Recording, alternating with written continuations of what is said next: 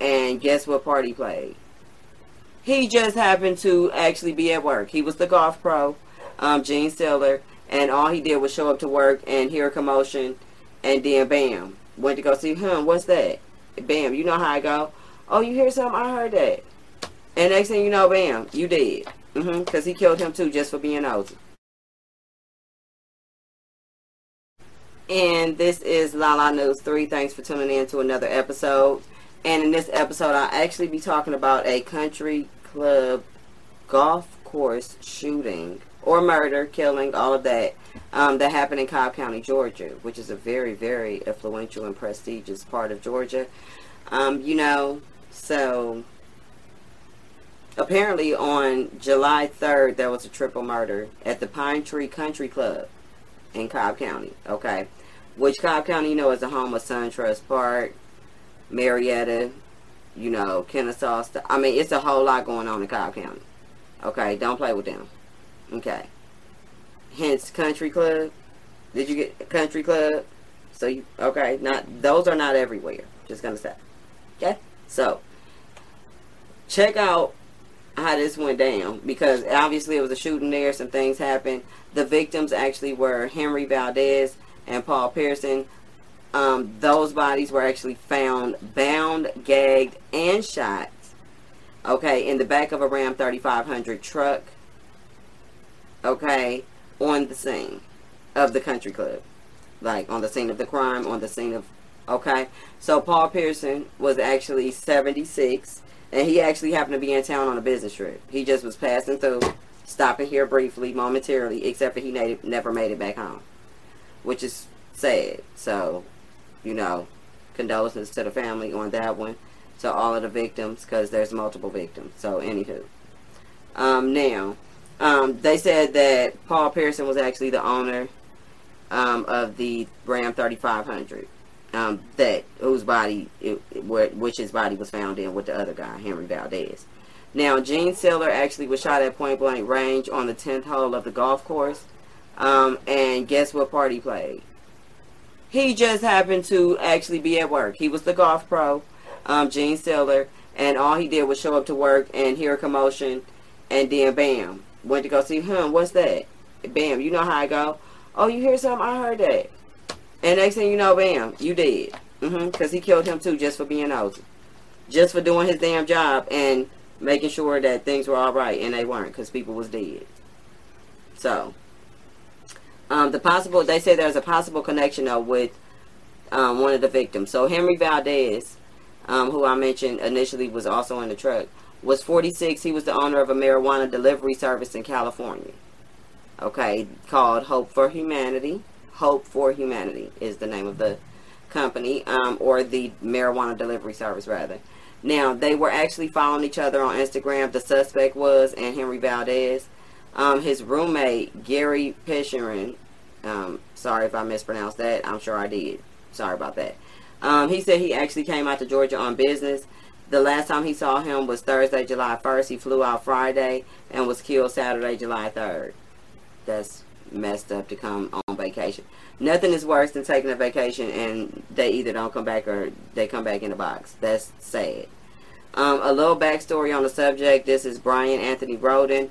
He was actually arrested for his crime and is charged with murder, kidnapping, and also aggravated assault. Um, he also is an ex- aspiring rapper, and he goes by B Rod. B Rod.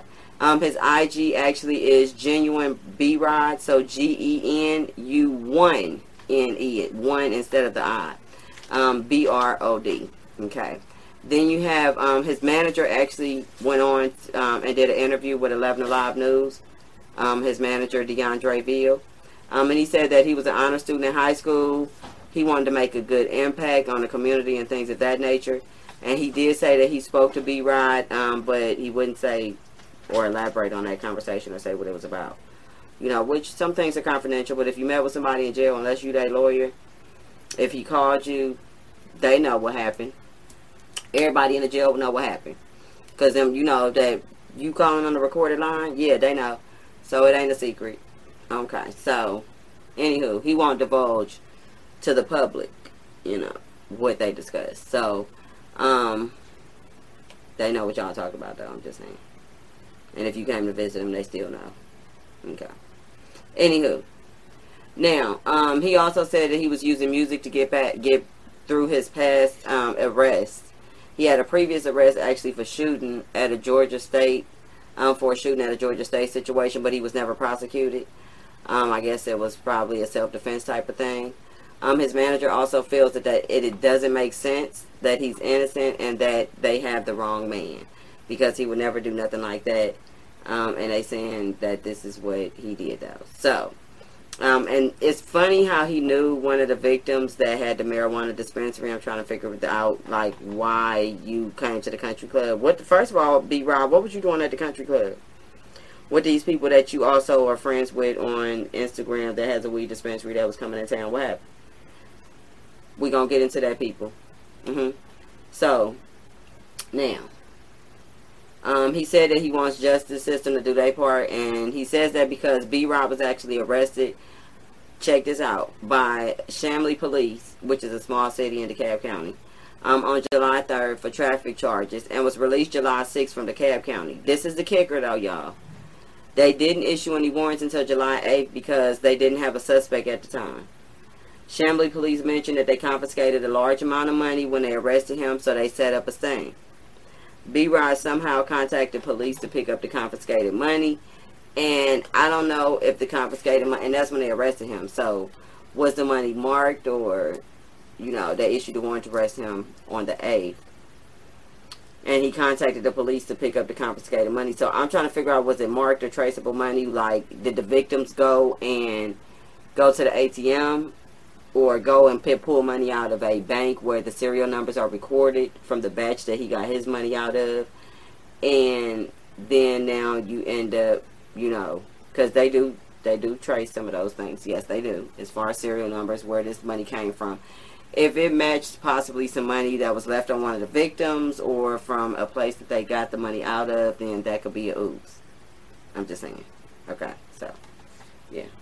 Um, just just so we know. Anyway um, and so, I don't know. Let me know what you think about that, that traceable money situation because how did you, they confiscated some money and then you ended up going to call the police to pick it up and then now you got caught because it was on, either on somebody or traceable somehow. I don't know what you did, bro, but you need to let us know.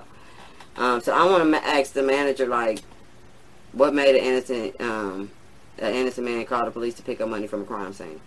I, yo, let me know. I'll drop the link as well from the news article um, from 11 Alive News that posted about it. And I'm telling you about it. And I want you to go check it out because if so, then I hope he didn't lose his life because he Georgia don't play that. If he murdered them people, three people that came from out of town and all kind of stuff and all kind of whatever going on, for whatever reason it may have been, and then now you know let me know. It's a sad story for everybody. Everybody. You know, condolences to the victims' families and all that good stuff. It's sad, you know, even the boy's family who is locked up, that's sad for them to have to go through because now they have to fight this case and, you know, it's tough. But let me know what you guys think. This is Lala News 3 and I'm out.